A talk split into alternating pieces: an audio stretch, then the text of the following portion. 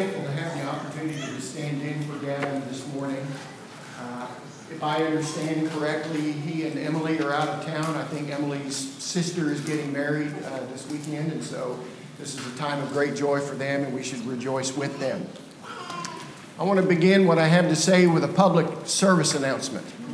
Uh, beginning in October, on Wednesday nights out here, we're going to have a study, a Bible study on church history. And so we'll be beginning at the beginning, the establishment of the church, the uh, the time of, of persecution that came uh, upon the early Christians, uh, all those strange things that happened during the Dark Ages, coming forward into the period of the Reformation movement and eventually the Restoration movement, bringing us up to today. And it's going to be a time where we're going to be focusing on connecting the dots and answering the question, why is it that the religious world is the way that it is today? But as we pass through those ages, we'll, when we're talking about the Reformation movement, we'll also be talking about the European Renaissance. Now, this was the time of, of Galileo and uh, Copernicus, uh, Michelangelo Angelo and, and uh, not Leonardo DiCaprio, um, Leonardo da Vinci. And, uh, of course, those are names that we probably recognize without having to dig too deep in our memory. Um, but the individual that I'd like to talk a little bit about as we begin this morning is Blaise Pascal. He's probably on the second le- level of, of, of thinkers that we would, you know, associate with this particular time frame. Um, he was a brilliant young man. He sort of like Mo- Mozart. He was. He, at a very early age, he began to demonstrate his, his mathematical prowess in particular. Now, he was also a phys- uh, physicist, and he got, like a lot of these Renaissance men uh, of that age, they, he got into a lot of different areas. Um, but mathematics was primary, primarily his, uh, his area of expertise. And um, I want to take you through something that, that Blaise Pascal is known for, uh, and, and I do so with, with a little bit of caution. Um, I, I don't want to cause any post-mathematic stress reaction, okay? Uh, but, but this is called Pascal's triangle, and what you see on the left-hand side are beginning with a monomial and then a binomial, and then the, the binomials increase by, by powers of, of one at each level. It's sort of a cascade of, of these Um, binomial equations. And then on the right-hand side, we have the, the equations that have been basically ex- expanded. And what I want you to focus your attention on in particular are the coefficients of each one of those um, parts of, of the uh, expansion. And what we're going to do is we're going to take the letters out of the way so that all we see are those coefficients. And you might notice then that there's a pattern as we go through each level. Uh, one plus one equals two. One plus two equals three, and so does two plus one. And it's, this just this pattern just continues as you go down the triangle. And the triangle doesn't end here; it just keeps going and going and going. No matter how many powers you put on the binomial equation, the expansion follows this pattern. And so this is referred to as Pascal's triangle. Now, I have to, to t- tell you that Pascal wasn't actually the first one to elucidate all this. Uh, there were actually mathematicians in India and China that figured it out before Pascal did, but Pascal did it in the West, and we live in the West, and so that's why we call it Pascal's triangle. Now, Pascal was not only a, a mathematician. Um, he went through this period in his life where he didn't believe in God. He was born into a, a Roman Catholic family, but for about six years, he went out into the world. He became despondent. He had a lot of health problems. He died at the age of, of thirty-nine, so he died relatively young. But for whatever reason, for about six years, he found himself not believing in God before returning to his faith. And actually, he came back stronger than he ever had been before. And one of the things that's on his resume is that of being a theologian. And, and his mathematics and his his theology actually come together in a very interesting way called Pascal's Wager. So Pascal's Wager is a um, is a thought experiment that, that Pascal came up with to help explain the reasonableness of believing in God. So you'll see then that we have four quadrants here. On the uh, on the left-hand side, we have two choices, either to believe in God or to not believe in God. And then on top, we have the fact whether God exists or whether God doesn't exist. So the way he worked through it is like this. If we believe in God and God, in fact, exists, that's the best possible outcome that we could have, right? We believe in God, we do his will, we live the life that he wants us to live, and then at the end of this life, we receive the promises that he has made to us, okay? Now, let's say, though, that we believe in God, but in fact, God doesn't exist. Well, then we live our lives as if we were Christians. We do all of the things that a Christian ought to do, but when we get to the end of this life, then, well, that's it. Because God doesn't exist and nothing happens beyond this life. The third choice then is if we don't believe in God and God doesn't exist, well, then we live our lives as if we don't believe in God. And when we come to the end of this life, God doesn't exist, it's all over, all right? So that's the third choice. The final choice then is if we don't believe in God, but we get to the end of this life, and the worst possible outcome is realized. Eternal conscious torment. And so the way Pascal reasoned through this, he said it's so much more reasonable to believe in God and to obey God than it is to not, because the possible outcome of believing in God if he doesn't exist is so much better than believing if we don't believe in God and he doesn't exist, and we suffer eternal conscious torment. Now, I don't know about you, but th- this sort of rings in my ear as as though uh, we're we're believing in God just, you know, because we don't want to go to hell. And I don't know about you, but I, that doesn't sound like a very pleasant, you know, way to live your lives. And so what I've done is I've thought about the temporal benefits of being a Christian. I mean, is it really the same to say that if we if we believe in God and God doesn't exist, it's the same as if we don't believe in God and, and God doesn't exist? Are we really saying that those are two equivalent things? I don't think so. Instead, I believe that the, the benefits of, of being a Christian in this life so far outweigh a life lived as if God exists, as, as if God doesn't exist, that we're going to be, even if we get to the end of this life, we're looking back on this life, we're saying, this was a life well lived. Even if there's nothing beyond this, this was a life well lived. So what I want to talk about with you this morning, basically answering the question, is Pascal's wager a good bet? But what we're really talking about are the temporal benefits of being a Christian, the benefits that we enjoy in the here and now by being a disciple of Christ and by doing his will. And it begins with a sense of purpose in life. So whenever we don't believe that God exists, there there is no, there is no uh, purpose in life. Because we believe, we believe that there is a, a grand scheme that God has for all of history. We believe that, that, that this scheme is moving the world forward in a certain definite direction.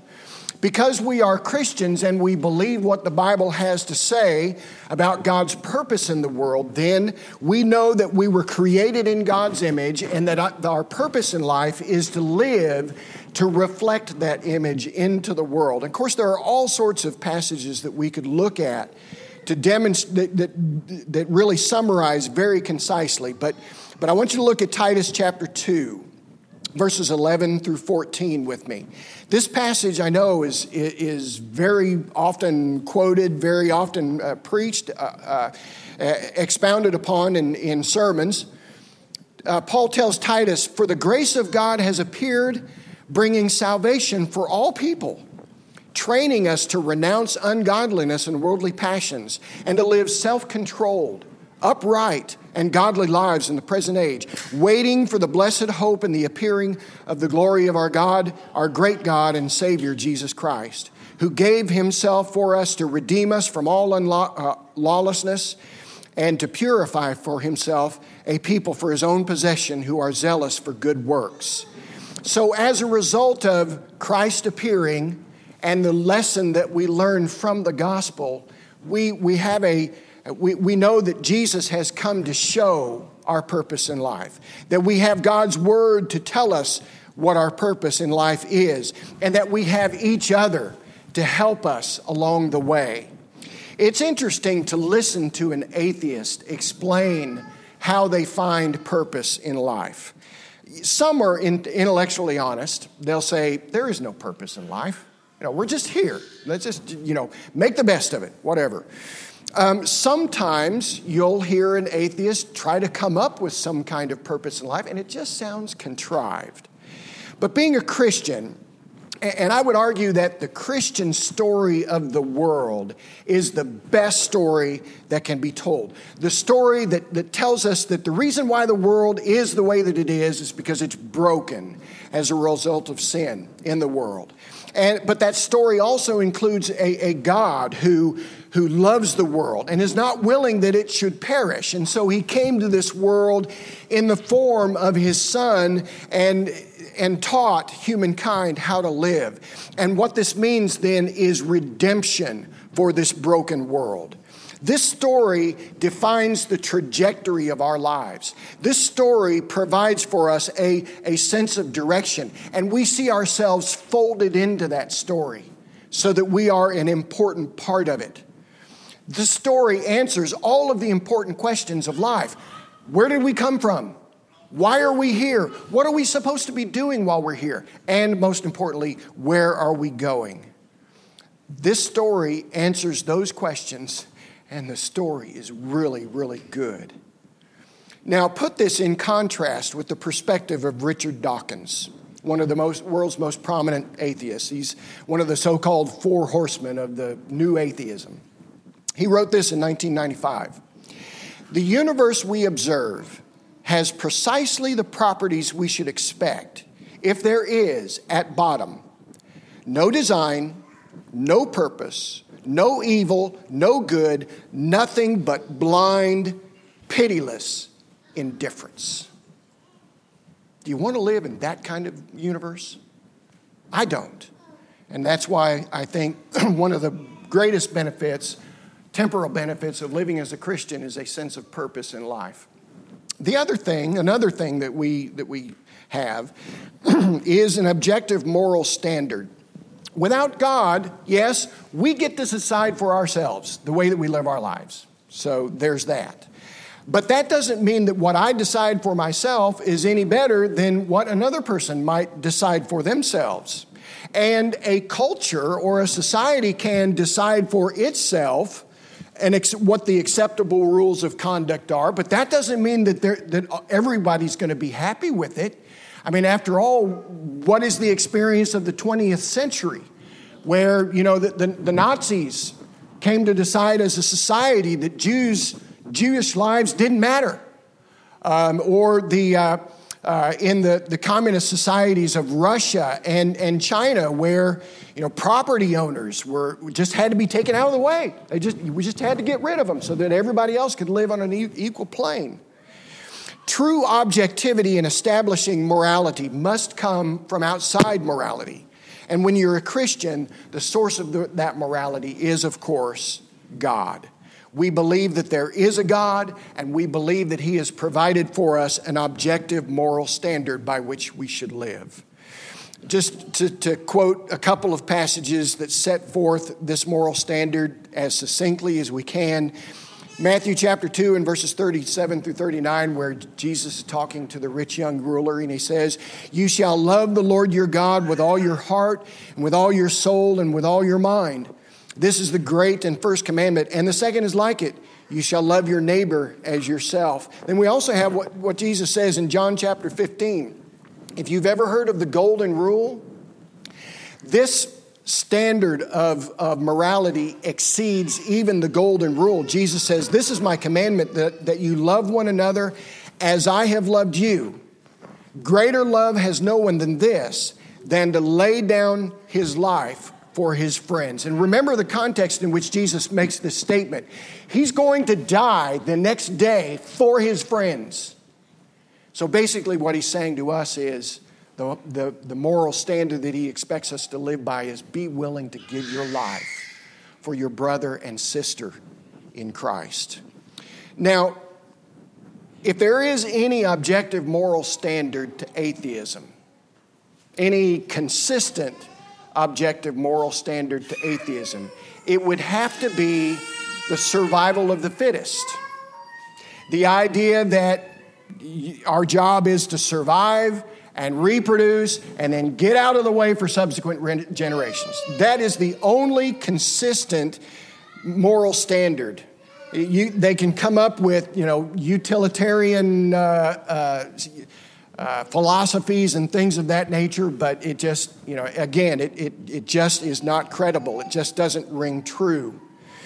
Now, I don't think we need to come to the conclusion that atheists are just atheists because they want to sin. There are some that are like that, but not many. Some will try to base an objective moral standard on this, that, or the other thing, but again, you can't You cannot demonstrate that one standard is better than the other, and as a result, then, it is not objective. What, what atheists need to realize is that they're really riding on the coattails of generations and centuries of, of people who knew what the, God, the Word of God expected of us and were trying to live by it. Another temporal benefit of being a Christian is more meaningful relationships. And this is not to say that a person cannot have a meaning, meaningful relationship if they don't believe in God, but the foundation upon which those relationships are built. In the, in, in the Bible, we have instruction that we receive in building those relationships. And, and, and it makes it so much clearer when we believe in God, when we are disciples of Jesus, and we receive the instructions In, in regard to meaningful relationships that that God, that Jesus gave his disciples. Second Peter chapter one and verse one says, to those who have, have obtained like precious faith with us by the righteousness of our God and Savior, Jesus Christ. And on a practical, instructional level, in most of the epistles of the New Testament, there, a section of those letters are, are, are devoted to describing how we can have better relationships with each other. Just take as an example, Colossians chapter three and verse twelve. Put on then as God's chosen ones, holy and beloved, compassionate hearts, kindness, humility, meekness, and patience, bearing with one another. If anyone has a complaint against another, forgiving each other. As the Lord has forgiven you, so you must also forgive. And above all of these, put on love, which binds everything together in perfect harmony. There, there's just no standard that you can find in the world that comes even close to that. Whether we're talking about family or we're talking about friends or we're talking about coworkers, these principles help us have better relationships. When we put these into practice, these principles of interpersonal relationships that are set forth in the Bible, we're going to be more pleasant people to be around. And even more importantly, we're going to attract to ourselves a more pleasant group of people. The next one, the experience of inner peace. Some of us will remember what it was like when the predominant defensive posture of our country against the Soviet Union was a doctrine called MAD. Mutual Assured Destruction. And of course, I was, let's see, I was about twenty-six years old when the Berlin Wall fell. Uh, and and so I was still quite young when, you know, all of that was being talked about and things like that. But I do remember being maybe a young teenager lying in bed at night thinking about all those missiles over in the Soviet Union that were pointed to the United States, and thinking about all those missiles in the United States that were pointed. I wasn't as concerned about those, you know, but I was concerned about the ones that were pointed at us.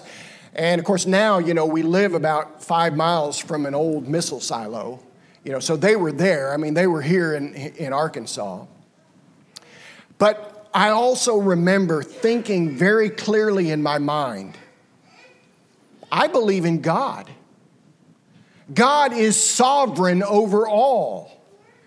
There's not going to be anything that happens in history that is not the will of God.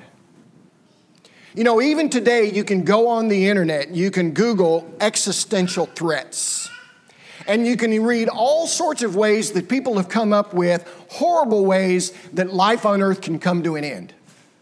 But the same truth still prevails. God is sovereign in the universe. And we don't have to worry about things ending except the way that God has told us it's going to end. Well, another, another important uh, temporal benefit of being a Christian is a contentment that rises above circumstance.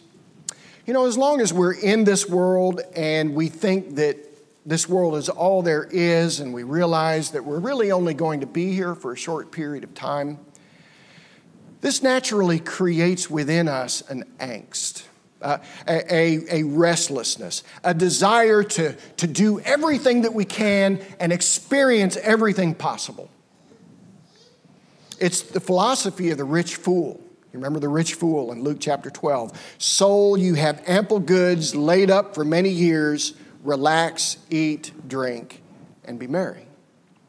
But on the other hand, if you follow, if we follow the instruction of Jesus and we lay up our, our treasures in heaven, then what we experience now and what we happen to be able to accumulate, that becomes unimportant.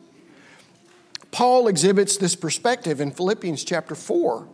He says, "Not that I'm speaking uh, of being in need, for I have learned in whatever situation I am to be content." You know, there's, there's an important distinction between happiness and joy. Happiness, by definition of, of the, you know, the etymology of the word, is tied to our circumstances. Whenever our circumstances are pleasant, then we experience happiness. Joy, on the other hand, is something that we experience just because of who we are, and who is mindful of us, and what he has promised us. We experience joy regardless of our circumstance. Paul goes on to say, I know how to be brought low, and I know how to abound. And in every circumstance, I have learned the secret of facing plenty and hunger, abundance and need. Now, because we're talking about the temporal benefits of being a Christian, when we get to the end of this life, we may actually find out that it was all fiction. But here's my point. It's a very useful fiction. Even if it's fiction, it's a great fiction. Another thing is a feeling of belonging. Now, a moment ago, we talked about better relationships. Now we're going to talk about our identity. We have a place to go. We have a people to be with. If in Ephesians chapter two, verse nineteen, Paul is writing about how, you know, in the past, his readers had been aliens to the covenants of promise. But now he says, you are fellow citizens and saints with the members of the household of God. God has a household, and we are members of it. We are members of the family of God. We share a common faith. We, we share a common experience in that faith. Now, there are other places that you can go to, to find an association with people. There, there's sports. You know, there's, there's politics. Uh, on the job, we can develop relationships with, with people. But nothing comes even close to the sense of existential commonality than sharing a common faith. Well, I could say more. And you're probably sitting there thinking, well, why didn't Tim, th- why didn't Tim mention this? And I hope you are. And if you are, please share that with me. Maybe I can work that into the next time that I present this, this sermon. But I want to conclude this morning by um, looking at a couple of verses. Jesus in John chapter ten, and this is where Jesus is, is, is presenting himself to his disciples and those others who are there listening to him as the good shepherd. And he's contrasting himself with, you know, the, the hirelings, the people who really are not interested in the well-being of, of the people. But Jesus says, I am the good shepherd. And he says in verse ten, I came that they might have life and that they might have it abundantly. And when you read that, I hope based upon the things that we've talked about this morning, that you'll not just think that what Jesus is talking about is what comes after, you know, the fulfillment of all the promises. Yeah, if we if we grit our teeth and, and if we, you know, are able to muster the strength to make it through this life and do all of those difficult things that God wants us to do, then then yes, then we will get to the abundant life. I hope you won't think of that. If you ever thought of that before, I hope you won't ever think about it again. But then look at this. First Timothy chapter four and verse eight. For while bodily training is of some value, if you like to exercise, okay, there's nothing wrong with that. Bodily exercise is of some value. Godliness is of value in every way. And look at what, what Paul says. As it holds promise for the present life and for the life to come. So we, we have it great both ways. When we live godly lives as disciples of Christ, as children of God. I hope that you benefited some from the things that we've talked about this morning. It's about time for us to dismiss and go to our classes. Thank you very much for your kind attention.